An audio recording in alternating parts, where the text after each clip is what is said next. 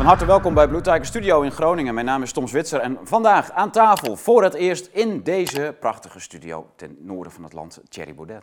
Van harte welkom. En eh, niet alleen welkom, maar ook uh, heel erg gefeliciteerd. Je hebt een bestseller in Nederland en dat is gewoon een waanzinnig goede prestatie. Dankjewel. Ik weet als geen ander hoe moeilijk dat is. En uh, als dat geluk jou ten deel valt, dan heb je iets heel erg goed gedaan. Dankjewel. Ja. ja, nou ja, het is inderdaad ook een boek dat best wel actueel is.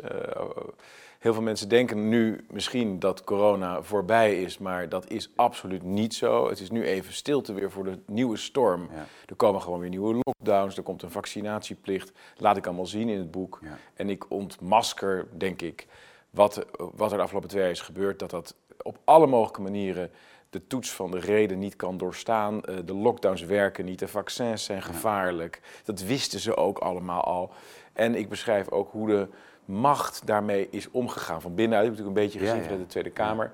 Nou, blijkbaar willen mensen dat lezen, dat is mooi. Ja, maar dat is heel mooi, want wij dachten eigenlijk allemaal van dat, uh, dat hele Oekraïne-conflict totaal dat coronadebat had weggevaagd en doodgeslagen, platgeslagen. Niemand heeft het er meer over, niemand denkt er meer aan. En dat blijkt dus niet het geval. De, de eerste druk, dat is de, je, hebt, je hebt nog eentje mee kunnen nemen, geloof ik, hè? maar de, de rest is weg. Ja. De tweede druk is er bijna. Ja, we hebben nu uh, meer dan 15.000 verkocht in wow. uh, ja, iets meer dan twee weken tijd. Dus ja, dat, is, heel dat hard. is echt heel hard, ja. ja. Dat is in Nederland echt de absolute bestseller. Ja.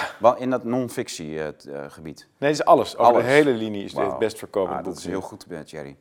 Ja, ik ben heel blij dat je er bent. Uh, eindelijk in Groningen. Je bent ja. natuurlijk al vaker in Groningen. Wat maar voor een het eerst waanzinnige de... plek is dit, man. Mooi, hè? Wat een studio en met kunst aan de muur. En ik weet niet wat ik zie. Dit is echt, dit is gewoon een soort forumland eigenlijk.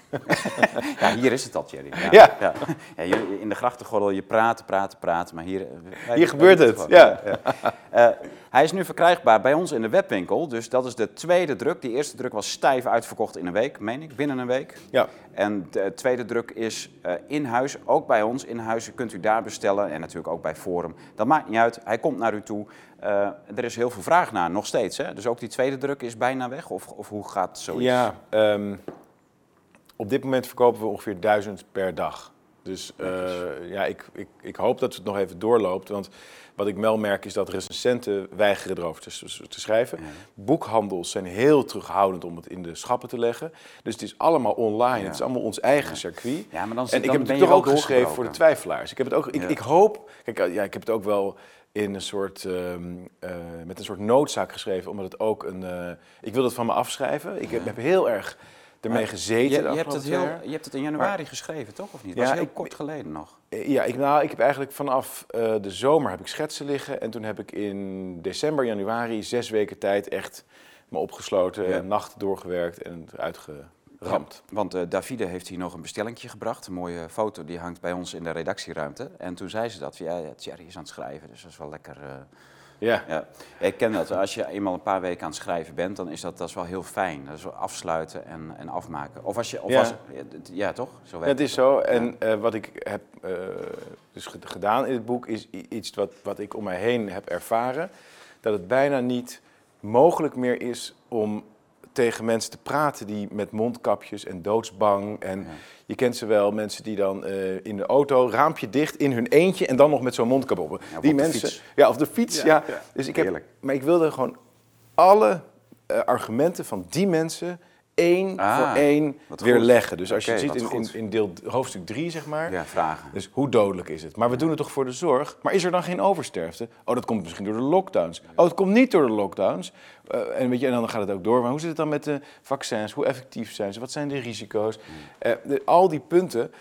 Uh, in de hoop, en daarom dat ik hoop dat het ook gerecenseerd wordt in de winkels komt. Yeah. En dat mensen het ook misschien cadeau doen aan hun, hun mensen in hun omgeving die nog geloven in het corona-bedrog, want dat is het, we worden echt bedrogen, maar dat het, dat het iets doet in de samenleving. Ik vond het zo'n ja. nare tijd de afgelopen twee jaar. Ja, enorm naar, ja.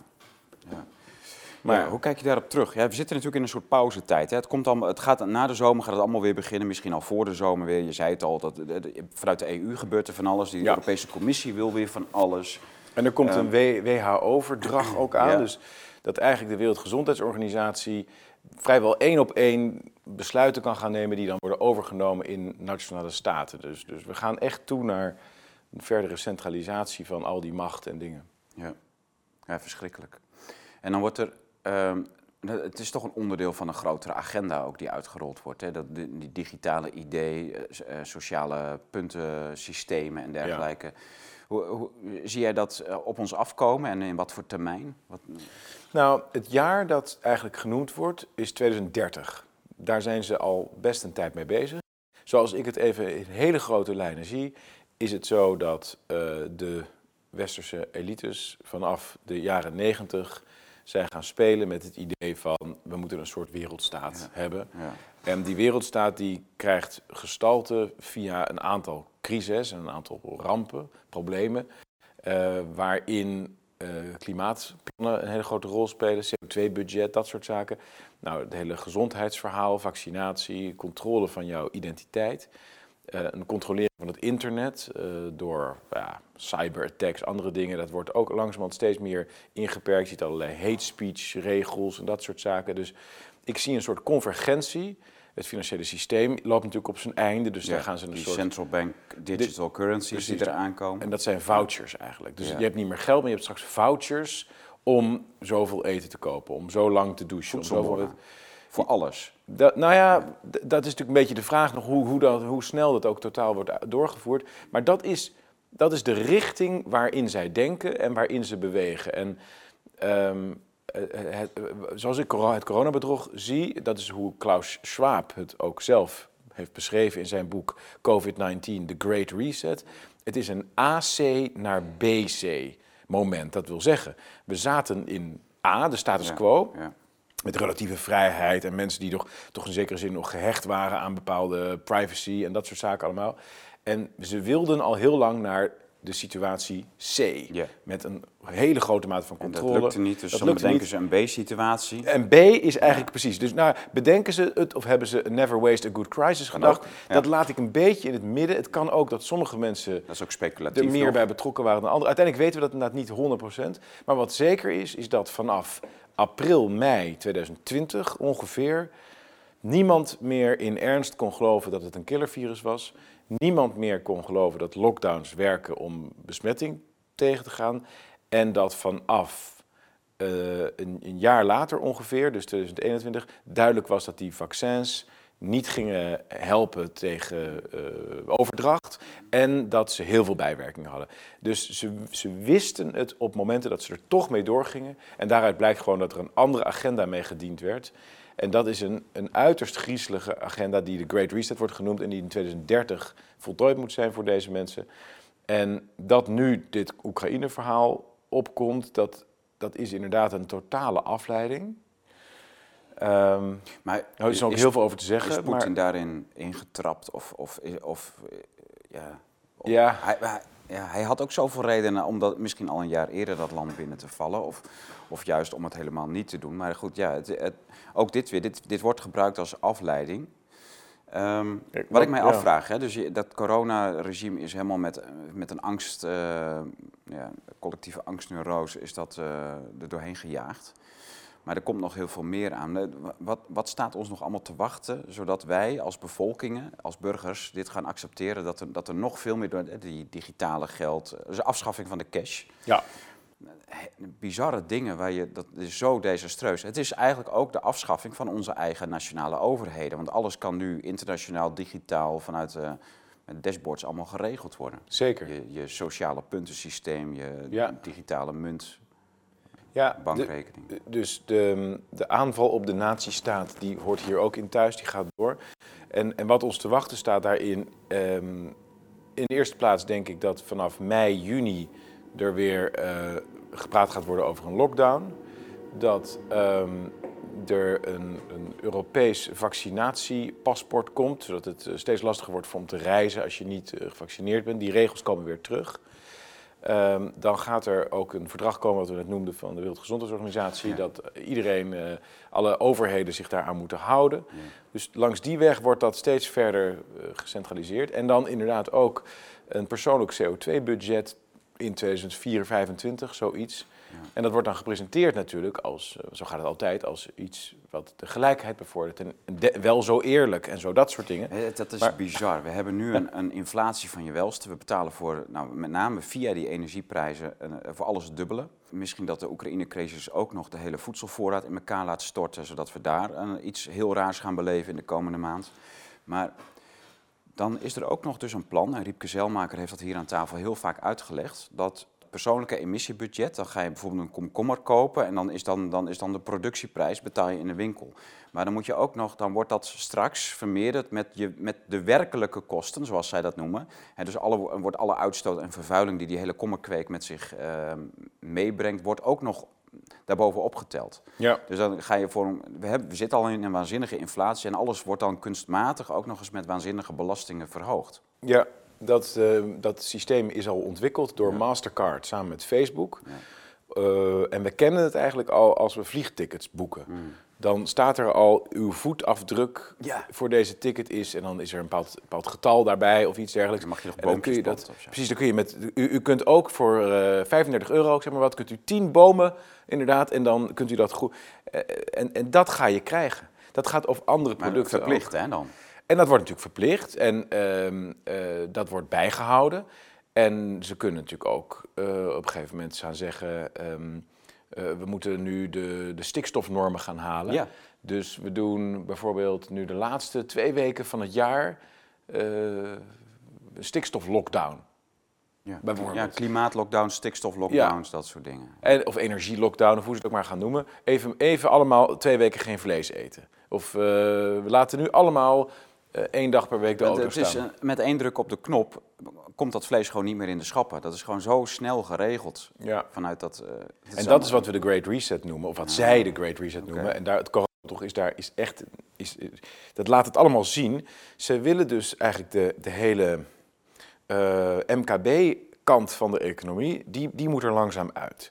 Uh, en dus je hebt hele grote bedrijven en hele grote overheden. En die zijn eigenlijk versmolten in een soort ja, quasi-corporatisme, is eigenlijk een beetje de technische... En, en iedereen is een loondienst. Er zijn geen eigen ondernemers meer. Je hebt niet privébezit meer. Precies. You, you will own nothing and you will be happy. Dus er wordt voor je gezorgd. Er wordt voor je gezorgd. En uh, het, het beangstigende voor mij is eh, dat ik uh, gewoon merk dat, dat mensen dit niet... Ik kon het ook niet bevatten bijna. Maar ik ben tot die conclusie gekomen van ja, het is echt een plan wat ze hebben. Dit is waar ze naartoe willen.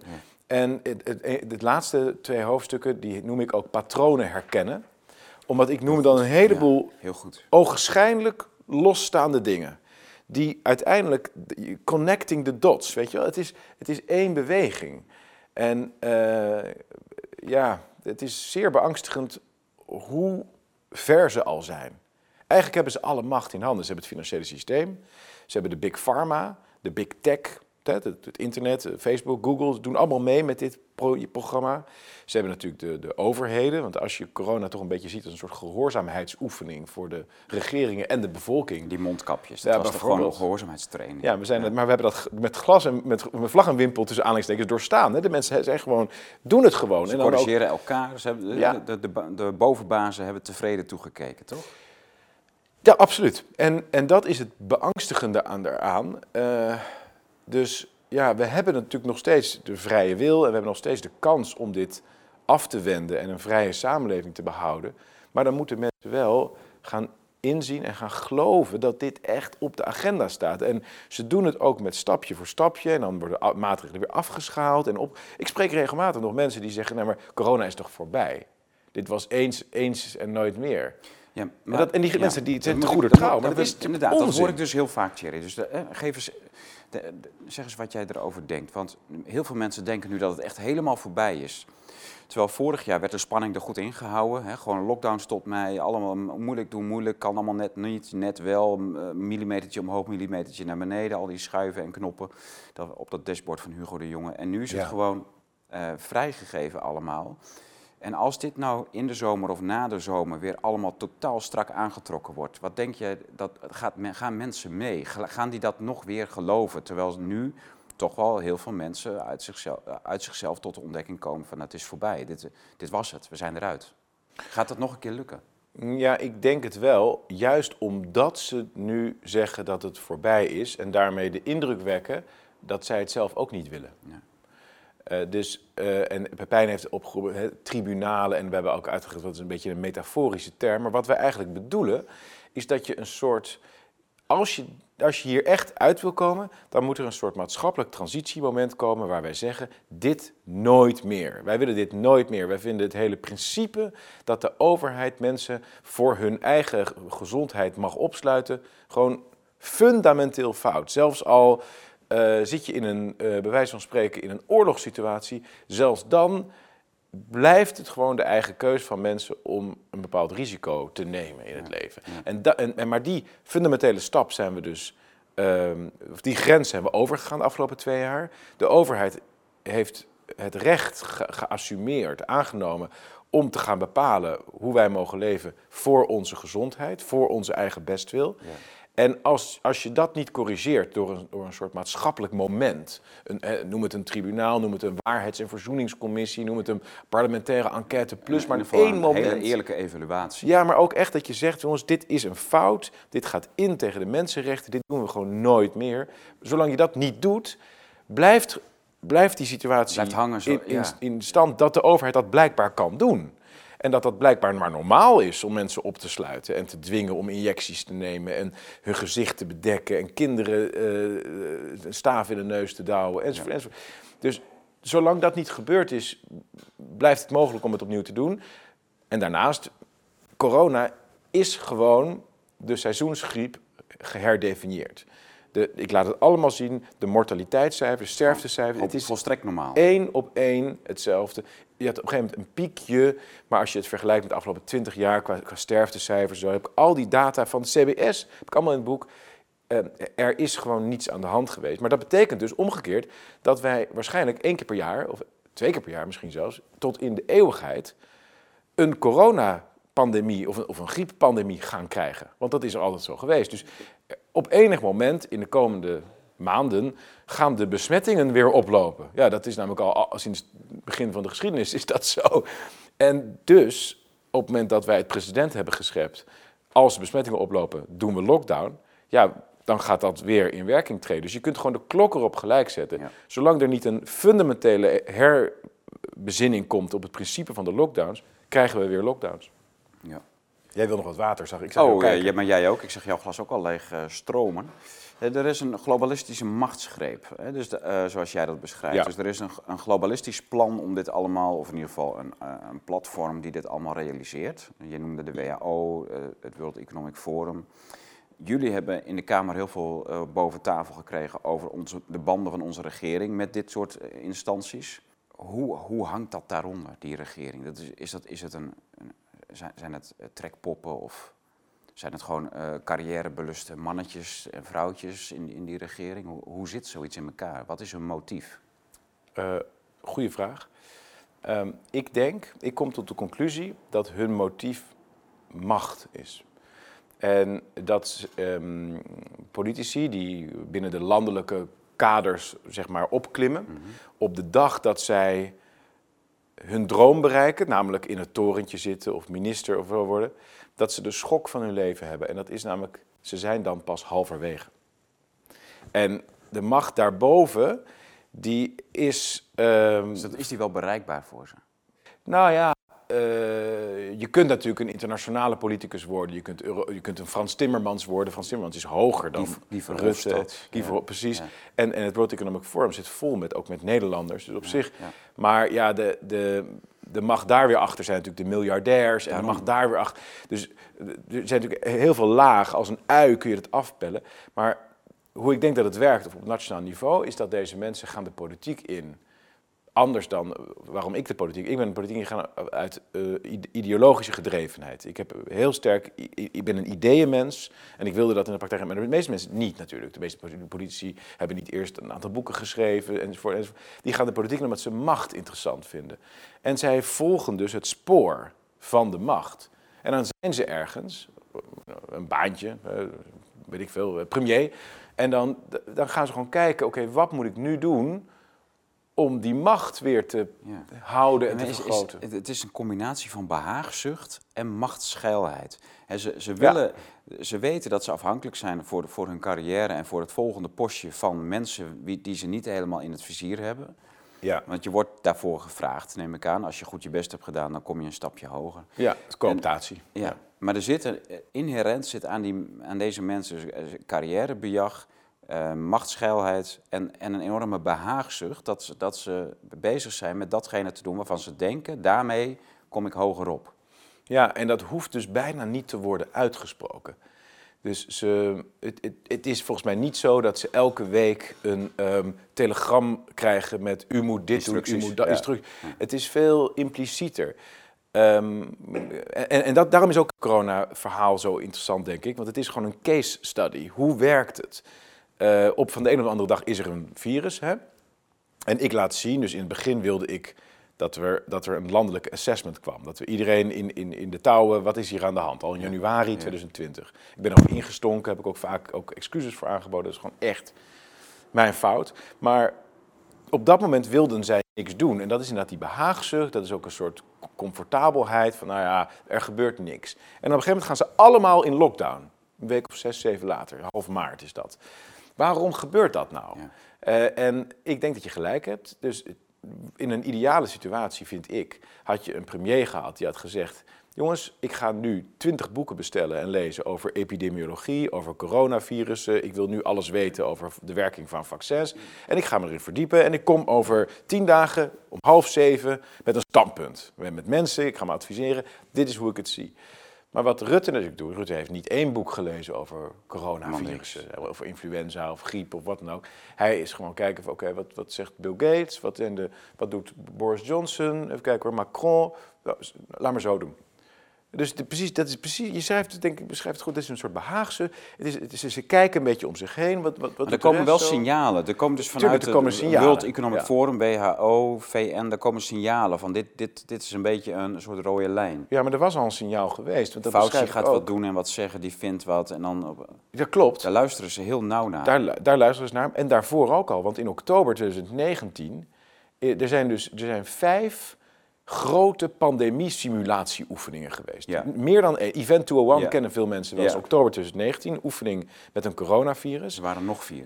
Daarvoor had je Clade X. Daarvoor had je de Crimson Contagion. De Duitsers hadden ook nog een, een pandemie-simulatie. En daarvoor had het World Economic Forum met, met uh, Johns Hopkins Universiteit ook nog echt. En er zijn er vijf geweest van 2016 tot 2019. Dus in een periode van drie jaar, of drieënhalf jaar. En uh, steeds waren de conclusies dezelfde. We hebben lockdowns nodig, nepnieuws moet worden bestreden op de social media, enzovoort, enzovoort. Maar dat, dat, filmpje wat naar buiten kwam met die, met die uh, Van Ranst uh, in, in Engeland, dat was dodelijk natuurlijk. Dat was voor heel veel mensen duidelijk. Die van tevoren beschreef van wat ze gingen doen en hoe de, de nepnieuws bestreden moest worden. Mm Maar het gekke is, want je, beschrijft dat nu, en ik denk dat veel van onze kijkers dat wel zullen weten of niet, maar Mark van Ranst was dus betrokken bij, de, het, ja, het Belgische OMT, zeg maar, of het Belgische eh, Vlaamse pandemiebestrijding verhaal. En die, die vertelde van ja, om, om iedereen mee te krijgen is de eerste dag is heel belangrijk. Je moet meteen het verhaal zetten en dan dit en dat. Um, maar het gekke is dus dat dit voorkomen uh, dat, dat dringt totaal niet door in de mainstream media en ook in de politieke gremia. Dus dat, dat, vind, dat is allemaal een soort van water onder de brug. Van, oh, heb, je mensen om, heb je mensen om je heen die totaal aan de andere kant staan ideologisch en die je wel eens van dat soort filmpjes laat zien? En dan, dan vraagt van, nou, wat, als jij dit ziet, hoe komt dit dan op jou over? Wat, hoe, wat, wat zie jij hier? Ja, die heb ik. En ik kan je ook beschrijven wat er dan gebeurt. Dan, dan zeggen ze, oh, dit is net wel vreemd. Ja, ik uh, begrijp niet waarom ik dit niet op het journaal heb gezien. Nee, nee nou, het zal wel een andere context zijn, want ja, nee, anders dan was dit wel groot nieuws geweest. Dus het vertrouwen dat mensen hebben in het systeem, zeg maar, wint het eigenlijk van hun ervaringen, van hun waarnemingen. En dat uh, heeft mij de afgelopen twee jaar ook heel pessimistisch gemaakt en verdrietig gemaakt. Omdat er is dus blijkbaar uh, een punt dat je kunt mensen gewoon ongeveer alles laten doen als ze maar vertrouwen hebben in het systeem. En dat is zo diep, zo dus die greep op de geesten is echt heel, eh, heel, heel eh, omvangrijk. Nou, dat is wel mijn uh, conclusie. En zelfs wat ik ook heb meegemaakt, heb ik overigens ook al eerder meegemaakt met bijvoorbeeld uh, over de euromunt, waar ik uh, nogal tegendraadse visie op had.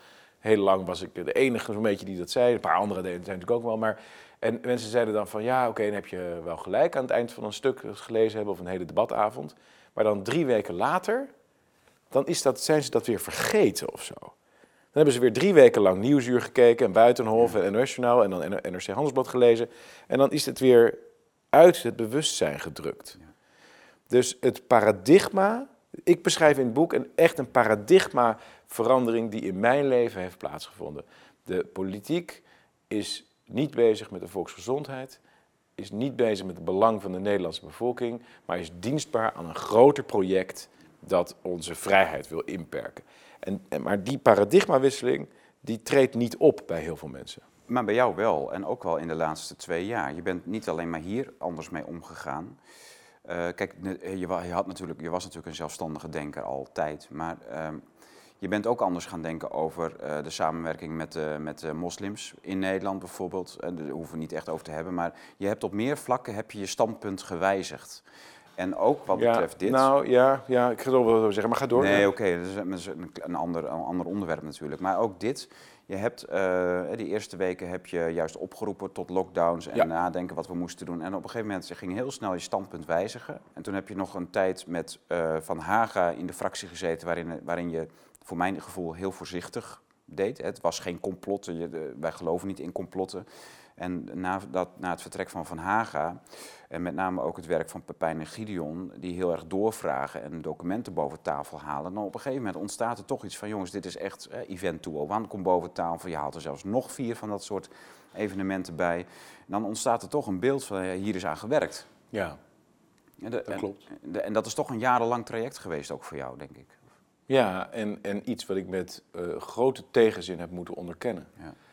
En was is jouw vertrouwen, had jij nog vertrouwen in de staat of in, de, ja. in instituties? Ja? ja, had ik. Ja. Ik, had het, ik had het idee dat wat er gebeurde berustte in essentie op een misverstand. En, en, als, je, als je mensen, net als boeren hebben dat ook heel veel. Hè? Als, je, als we nou eens echt een gesprek met de ambtenaren en de minister, dan kunnen we het uitleggen. En dan kunnen ze inzien dat ze verkeerd zitten. Ja. Maar die boeren die moeten inzien ja. dat die ambtenaren precies doen wat ze moeten doen. Ja, die doen precies, goed. precies hoe het zit. Ja, ja, ja. ja. En, en, dus jij hebt echt ook zo'n soort moment meegemaakt. Ja, ik kan niet precies aangeven welk moment dat was. Dus in het boek beschrijf ik wel mijn ontwikkeling. Maar ehm, ja, wat is, nou, is er nou één moment hè, dat de druppel, dat, dat is, vind ik heel moeilijk om aan te geven. Maar inderdaad, ik ben tot de conclusie gekomen, tot mijn verdriet, tot mijn spijt maar ook wel tot een soort opluchting van dit is een agenda. Nou snap ik het tenminste waarom het gebeurt. Ze zijn niet gek.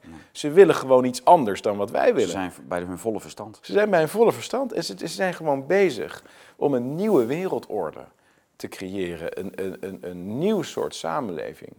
Waarin uh, ja, vanuit een mondiaal centrum de zaken worden bestuurd. Waarin mensen uh, in een soort matrix-achtige setting, uh, in een soort mass surveillance-achtige situatie worden gemonitord en aangestuurd. Um, en ja, waarschijnlijk komen de meeste mensen er pas achter als het al te laat is. Dus ik denk dat, ja, ik, het boek eindigt heel pessimistisch. Ik denk dat we dit gewoon gaan verliezen. Um, dat wil zeggen, ik denk dat we het niet kunnen winnen. Ik denk dat het grootste deel van de mensen gaan verliezen. Maar ik denk dat sommige mensen stand kunnen houden. Zoals hier in Groningen, microcosmossen. Zoals misschien uh, het christendom in de, de, Dark Ages stand nou ja, Jullie zijn bezig met eigen scholen, althans ja. de stichtingen die aan jullie gelieerd zijn. Ja. En uh, dat zie jij wel echt als een structurele oplossing. Dus de, uh, nou ja, ja, wat is structureel in het leven? Hè? Bedoel, alles is ja. uiteindelijk natuurlijk tijdelijk. maar, maar in ieder geval iets waarmee we ons ja, kunnen wapenen, waarin we nog, uh, sferen waarin we onze kinderen nog kunnen laten opvoeden en niet kunnen laten wegkapen door de, door de staat en door, door al die private partijen die, die daarachter zitten, achter, dit, achter die staatsfaçade. Ja. ja. Dat is natuurlijk wel heel belangrijk. Ja, ik ben heel benieuwd. Ik ga hem dus zo lezen. Ik heb hem nu voor het eerst.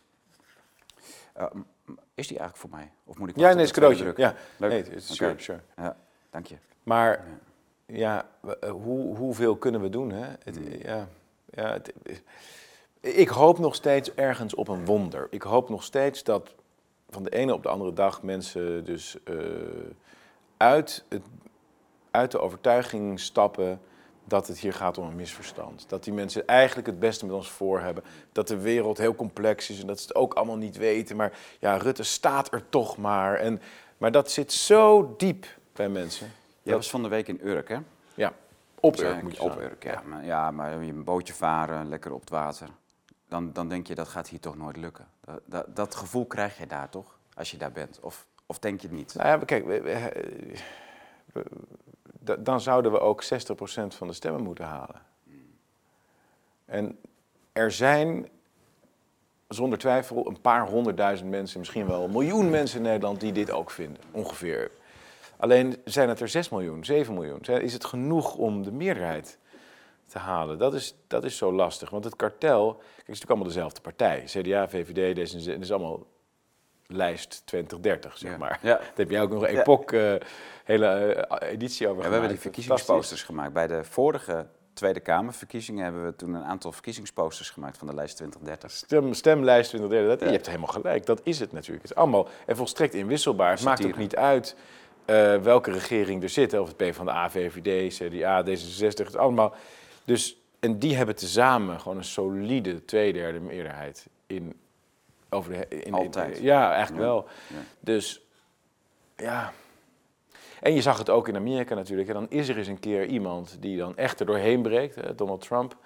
Dan ten eerste keert de deep state zich dermate hard tegen iemand dat eigenlijk zijn hele presidentschap was verlamd door de, de Russian collusion verhaal, allemaal impeachment procedures, ambtenaren die zijn executive orders niet uitvoerden, ministers die wegliepen, zich tegen hem keerden, de media. En uiteindelijk gaan ze dan met um, stemcomputers en allemaal andere trucjes en Fox News en zo. Hij mocht niet meer terugkomen. Ja, ja. Dat, was, dat was wel duidelijk. Ja, ik, ik vind het ook, hè, hoe moeten we nou naar Trump en dat corona-verhaal, dat is toch in zijn ambtstermijn allemaal gebeurd. Ja, Trump heeft, heeft een, een, een onvergeeflijke fout gemaakt. Eigenlijk meerdere dingen. Hm. Kijk, hij had een president moeten worden, een anti-kartelpresident. Dat is mijn uh, opvatting. Dus hij had moeten zeggen, we gaan heeft, big tech heeft hij naar de pharma, Ja, dat big tech en big pharma, mafia heeft hij niet aangepakt. Klopt. Heeft hij echt laten groeien. Ja, en, en, en uiteindelijk heeft hij zich gericht op, op eigenlijk relatief onbelangrijke dingen, zoals die, die muur met, met betrekking tot Mexico. ik wil ook immigratie inperken, maar dat is natuurlijk wel echt was symbolische politiek. En hij heeft een paar andere dingen. Uh, hij heeft natuurlijk wel uit het klimaatakkoord gestapt, dat vond ik natuurlijk goed. Maar hij heeft, dat niet, hij heeft niet zijn presidentstermijn gebruikt om echt dat narratief te kantelen. Hè? Dus uiteindelijk heeft hij. Maar hij heeft ook weer dat, dat, dat nucleaire verdrag met, met Rusland, atoomwapen hoe heet het ook alweer? Die, uh, ik, ik, heb de precieze naam van, uh, van een van die verdragen. Die heeft hij ook gewoon opgezet. Was ook, uh, ook onder Bush is daar. Is dat Salt misschien? Even, ja. Nee, dat, korte, korte vluchtwapens, 5000 kilometer of zoiets. Dat is zo'n speciaal verdrag. Dat heeft, dat heeft hij opgezegd, waardoor het toch weer met Rusland echt wel onder druk is weer komen te staan. Ja. Hij heeft wel rare dingen gedaan. Maar ja, kijk, als je kijkt naar de regeringen voor hem en ook nu, Biden. Ja, het was natuurlijk een zegen. Het was natuurlijk een haven. Het was natuurlijk geweldig dat hij er even was. Maar we hebben hij de, we, hebben, genoten van hem, ja. Maar, om maar, maar dus je ziet zelfs als je er dus democratisch doorkomt, dat was eigenlijk mijn punt, dan, dan nog is de kans dat je echt iets verandert in je ambtstermijn is heel erg klein. Want het hele systeem keert zich tegen je. De kans dat je herkozen wordt is uber klein, want ze gaan alles doen wat ze kunnen om dat uh, tegen te houden. En uh, uiteindelijk ben je dan maximaal acht jaar aan de macht of zo. Hè? En dan komt er toch weer een of andere eikel van het systeem. En die, die draait gewoon alles om. Ik hou me ook mijn hart vast voor Hongarije. Kijk, Orbán was nou. over, in coronatijd was natuurlijk ook zo fout als je maar kan zijn en zo. Dus hij is ook door de mand gevallen. Maar, was het, als hij eenmaal weer niet meer wordt herkozen, dan valt Hongarije. Dan gaan de grenzen open. Dan is het ook daar gedaan. Dus... maar dat geldt ook voor Poetin natuurlijk ja. Als, als Rusland valt, wat, eh, wat, wat gaat daar gebeuren? Maar dat, ja, dat klopt. Eh, hoe kijk je naar hun gedrag in uh, coronatijd? De Trump, Orbán, uh, Poetin, die hebben toch meegedaan. Was dat iets wat ze niet konden weerstaan? Hebben, zij, hebben, zij een, een, hebben ze toch ergens gezien van nou, hier moeten we echt mee oppassen, want dit vliegt gewoon uh, dit vliegt uit, de, uit de bocht, dit hele verhaal? Was het een waarschuwing, dat corona. We, hebben nu in Oekraïne dat verhaal over biolaboratoria. Wat daar nog uit gaat komen is niet helemaal bekend, maar we weten wel dat het de hoogste aandacht van de Russen had om die biolaboratoria die door de Amerikanen daar zijn neergezet, uh, om die te veroveren en te ontmantelen. Ja. Dus daar gebeuren dingen waarvan de Russen op de hoogte zijn, dat is niet goed voor ons. Ja, ja dat heb ik wel gedacht en ook wel Ehm, ik beschrijf ook een beetje dat er mee gespeeld werd. In het begin was ook de vraag, komt het uit een laboratorium? Wat gebeurt daar in Wuhan precies? Toen was het weer van, nee, het komt niet uit een laboratorium. Dan kwam het weer wel uit een laboratorium. Maar eh, dit is de, een van de vele dingen waarvan je... Vroeger noemden we dat journalisten. Die, had je vroeger in de samenleving. En die gingen dan dingen uitzoeken. En dat bestaat natuurlijk nu niet meer. Maar jij, jij hebt er twee hele goede, maar die zijn toevallig Kamerlid. Ja, nee, dat is waar. Ja. Dus wij, jij, jij doet, jullie doen het ook en er zijn nou nog enkele eh, plukjes. Eh, maar voornamelijk Pepijn krijgt echt dingen boven tafel. Ja, maar dit zijn dingen, ja, kijk, dit is nou echt iets... Wat, wat is nou precies het verhaal met die biolabs? Hoe zit het nou? Wat zijn nou de programma's daarachter? Wat was inderdaad corona een soort schot voor de boeg? Dat ze zeiden van nou, nu is het een ongevaarlijk virus, maar laten we nou maar allemaal dit als een soort repetitie doen. Want zo meteen krijg je misschien een echt groot zwaar virus. Um, ze kunnen dus, dat weten we gewoon Ze kunnen dit soort virussen kunnen ze gewoon ontwerpen zodanig genetisch gemodificeerd dat ze aanslaan op een bepaald menselijk ras. Hè, dus op de Russen of op een bepaald type Rus. Dat is, echt, dat, is geen, geen, geen Of alleen op gevaccineerden, of alleen op ongevaccineerden. Ja. Uh, tuurlijk. Ja. ja. Dat is het, het enge eraan en ook het verschrikkelijke van de eh, van het ontbreken van een serieus debat nu in Nederland over wat hier nou eigenlijk allemaal gebeurd is. Want het, er is iets immens gebeurd, mondiaal. Maar we zijn nog niet eens begonnen met nadenken. Maar dat, Thierry, wat, maakt, wat maakt ook dat, dat die hele Oekraïne-crisis wellicht toch geen afleiding is, maar wellicht toch helemaal in dat corona-bedrog ja. zou kunnen passen. Maar ook de Russen communiceren natuurlijk niet of nauwelijks op een, op een manier dat wij dat kunnen begrijpen. Ik las allerlei Zou ik ook niet doen als ik hun was. dat weet ik niet. Ja, het wordt toch afgestraft. Ja, maar bijvoorbeeld, um, er is naar buiten gekomen dat dan uh, mogelijk, waarschijnlijk, misschien de Oekraïners, of, of, Kiev in elk geval, van plan was om Donetsk, Lugansk en de Krim op, op of omstreeks 7 maart te gaan aanvallen, om te gaan heroveren. aanval was er al. Dus, eh, er was natuurlijk al een aanval, gaande gewoon bombardementen en zo, maar dat er echt daadwerkelijk een invasie mhm. gepland zou zijn. Ja. Als, dat waar, als dat de claim is op grond waarvan Rusland deze aanval heeft uitgevoerd, dan, dan, valt dat onder, of dan valt het verdedigbaar onder artikel 52 van het VN-handvest, namelijk indirecte zelfverdediging. Eh, dat maakt de situatie toch heel anders. En, en, nou ja, Amerika heeft op minder landen binnengevallen. Zeker. En, maar dat wordt dan niet op een normale manier gecommuniceerd vanuit Rusland. En dat, ik begrijp dat niet. Ik zou toch op zijn minst eens in de twee dagen wel een uh, internationale persconferentie of zo willen zien. Ja, want eh, kijk, dat, dat is legendarisch. Dat in, de, in de Nederlandse media uh, wordt dat niet zo uh, gebracht. Maar Lavrov en Poetin hebben in het verleden heel vaak enorme persconferenties gehouden, ja, urenlang. En ehm, dat was waanzinnig. De, de, de, historische overzichten die ze gaven, de, de argumentatie, staatsrechtelijke kennis die ze bezaten. Dan, dan pas zie je echt dat mensen als Lavrov en Poetin.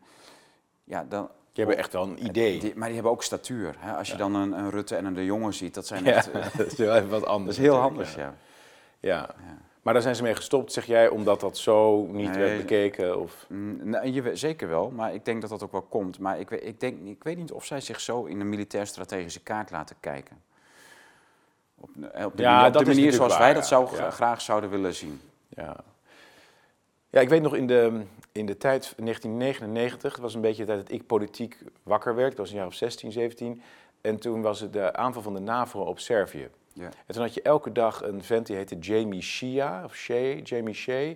Dat is met een vent met een, een soort Australisch accent, eh, een beetje een soort very likable, weet je wel, heel erg. En die deed elke dag een soort persconferentie. En iedereen ging dat kijken. En daarmee had de NAVO in het Westen enorm advantage op het gebied van uh, eh, PR. En het, een van de eerste dingen die ze bombardeerden in Belgrado was ook de zendmast van het tv-station. en zo. Dus Milosevic kon helemaal niks meer. Toen hadden ze het overwicht over het medianarratief. Ja. Um, en het heeft mij vele jaren gekost voordat ik begreep dat de NAVO uh, totaal fout was in die oorlog. En dat Milosevic uh, gewoon weg, weg moest, weggebombardeerd werd. En dat ze daar een aanleiding voor hebben gezocht. Iets, een ruzietje in Kosovo, niks, niks groots, niks, niks. Ze dat genocide was totaal niet. nee, dat ook niet. Maar Kosovo moest natuurlijk de grootste NAVO-basis van Europa, van de wereld worden. Ja, dat, is, is nu. dat is het centrum nu van de Amerikaanse uitbreiding. Ja, dat is gewoon een strategisch heel belangrijk punt voor de Amerikanen en voor niemand anders. En ze hebben gewoon Servië een paar dagen lang helemaal plat gebombardeerd. Nou, dat is langer, hè? 100, meer dan 100 dagen. 100 dagen zelfs, ja. Duizenden doden, ook burgerdoden. Maar we lopen wat dat betreft zo achter in informatie. Want het heeft mij, dus is in 2000, eh, ik geloof dat in 2009 ehm, of zo, is er voor het eerst, tien jaar later, is er pas een serieus boek verschenen. Dat is eventjes van beide kanten. Toen dacht ik, mijn god, weet je wel, helemaal verkeerd. En dat geldt nu ook. Dat van de Jurgen Elsassen? Heb je dat gelezen? Todenhoven. Nee, die heb ik, ik, ik ken het boek. wie de, hoe de jihad naar Europa kwam. Ja. In het Duits. Heel goed boek. Ja, maar dat gaat volgens mij over de oorlog in 2029, ja.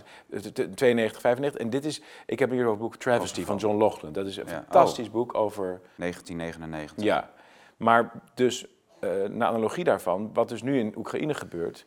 Ja, eigenlijk hebben we geen idee, omdat iedere uh, berichtgeving vanuit de andere kant van het, van het conflict ontbreekt. Dus wij, het is gissen en tasten in het duister. Maar ik denk dat je wel.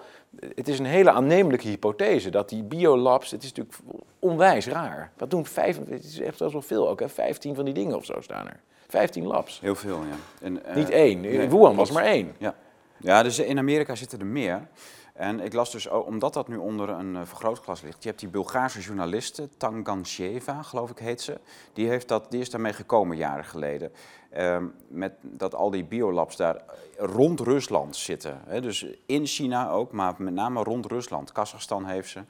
Dus dat is allemaal uh, heel uh, discutabel wat daar gebeurt ja, uh, wat er achterweg komt, dat, dat, uh, over China was dus bekend dat die biolabs, uh, zoals in Wuhan, maar er waren er meer, dat daar dus de veiligheidseisen ook totaal niet nageleefd werden. Ja. ja en dat is dan zo'n veiligheidsnorm 4 of zoiets. En in Oekraïne hadden, hadden ze een paar met veiligheidsnorm 3. Ja, nou ja, goed. dat komt nog wel boven tafel. Um, ja, ik ben, ik ben heel benieuwd hoe dit afloopt. Het is een hele spannende tijd waar we in leven, Thierry. Ja, mensen moeten denk ik proberen om ook hun, uh, hun leven niet helemaal te laten politiseren. Dus uh, ja, we, moeten natuurlijk, we voeren een strijd, maar we moeten ook niet alleen maar in die strijdstand zitten. dat bedoelde ik eigenlijk een beetje met die vraag op, op Urk. Hè. Als je dan dat, dat leven daar, dat gaat zo gemoedelijk door. En ook tijdens al die lockdowns, dat ging gewoon door zoals het altijd door is gegaan. Denk ja, hier, dus dat zal heel moeilijk worden om die uh, Great Reset daar op dat soort dorpen, op, om dat helemaal er doorheen te douwen. Ja, maar ze hebben ook de tijd, hè? Dus ja. uh, je kunt iets in gang zetten en het dan uh, heel rustig laten indalen. Net als dat het, het, het, stuk maken van de nationale economie via de euro, daar hebben ze gewoon 20, 30 jaar de tijd voor. Maakt helemaal niet uit. Het afschaffen van cashgeld. Ja, en het enge vind ik, het echt beangstigende, dat uh, op dat grote, hoge niveau dat lange termijn perspectief er is. Ja, en dat gewone mensen en het nationale dat, hebben dat niet. Dus je kunt, je kunt zo nu een journalist, eh, ik geef je op een briefje mee, 80, 85 procent van de mainstream media journalisten, die denken echt corona is voorbij. En we hebben nog een soort boek geschreven, het gaat een beetje over het verleden en zo, maar het is, het is over. En dan was het ook met de euro of zo. Dan is het weer even, is de inflatie laag of even wordt er iets minder geld bijgedrukt. En zeggen ze, nou meneer Baudet, uh, u ziet wel uw kritiek op de...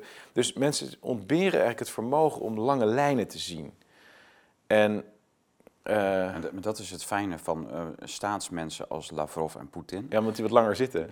Ja, ook. Die zitten heel lang. En ik denk dat dat daar ook wel een noodzaak is. Maar dus je merkt sowieso aan Russen en ook aan Chinezen dat ze heel erg fijn vinden om, uh, dat politiek stabiel is. Dat er een, een stabiel politiek klimaat in zo'n land is. En dat leiders niet een vierjarenplan hebben tot aan de volgende verkiezingen, maar gewoon een dertigjarenplan ja. met het land. En dat is wel iets wat ontbreekt bij ons ook, hè? Um, nou ja, onze tegenstanders hebben natuurlijk ook een lange termijnplan. Hogerop, ja, maar, De, maar de, de, nationale elites niet. Die partijtjes die zijn alleen geïnteresseerd in hoe, hoe we de volgende verkiezingen overleven. Ja, en, en, en gewoon doen wat het lange termijn plan is van de, van de mensen achter ons. Ja. Alleen, ja, mensen kunnen zich, de meeste gewone mensen kunnen zich dat niet voorstellen. Die, dat, dat, dat onttrekt zich aan hun scope. En daarom dat, ze, dat je eigenlijk met ze kan doen als je, wat je wil. En dat is het zorgelijke wat we gezien hebben. Nou, heel, ik ben heel benieuwd hoe het uh, zich gaat uh, ontwikkelen. Zeker hè, die, die voor, na de zomer, dat wordt een heel cruciaal moment. Ja. In uh, Oostenrijk wordt er al best wel veel teruggedraaid, geloof ik. Dat, tenminste, in de ijskast gezet, op zolder geparkeerd. En wat heb je nog meer voor termen wat er gebruikt wordt? Gereedschapskist heb je ook. Ja. Uh, dat is, ja, in Nederland nu ook. Hè? Dus vanaf vandaag is echt alles nu weg. En in Frankrijk ook vanaf, ik geloof, volgende week. Ja. Dus dat is natuurlijk zo. Maar ja, zoals ik al eerder zei, ik denk dat ze juist daarom... Want daarmee laten ze zien van wij willen het ook niet. Weet je, dan denken mensen, oh ja, ze willen het echt niet. het zal dan wel weer noodzakelijk zijn als het toch weer komt. Ja. Wat zeg je ervan? Dit, dit moet iedereen lezen? Vooral ook geef het aan mensen die twijfelen. Dat die, is een hele goede. Niet. Want het is zo belangrijk dat we nou eens die mensen ook bereiken. Dat, dat, de, dat de, kring groeit. Maar die vragen, dus hoe, eh, eigenlijk jouw, jouw bekeringsplan om uh, mensen er, uh, met lichtje te doen branden, is heel belangrijk. Dus dat deel 3, hoofdstuk 3. En deel 5, het herkennen van patronen. Dat is ontzettend leuk en heel nuttig. Goed dat je dat gedaan hebt. Ja. Dankjewel. Dank voor het boek, Thierry. Um, nou ja, wij hoeven daar niks meer aan toe te voegen. Uh, behalve onze gast bedanken voor de komst naar Groningen. Ontzettend leuk dat je er was. Super. Bedankt voor het kijken en we hopen dat u het uh, boek even aanschaft in de webwinkel van de Blauwe Tijger. www.deblauwetijger.com slash winkel. Ga daar naartoe, daar ligt hij. Die tweede druk is er ook bij ons en ook bij het Forum.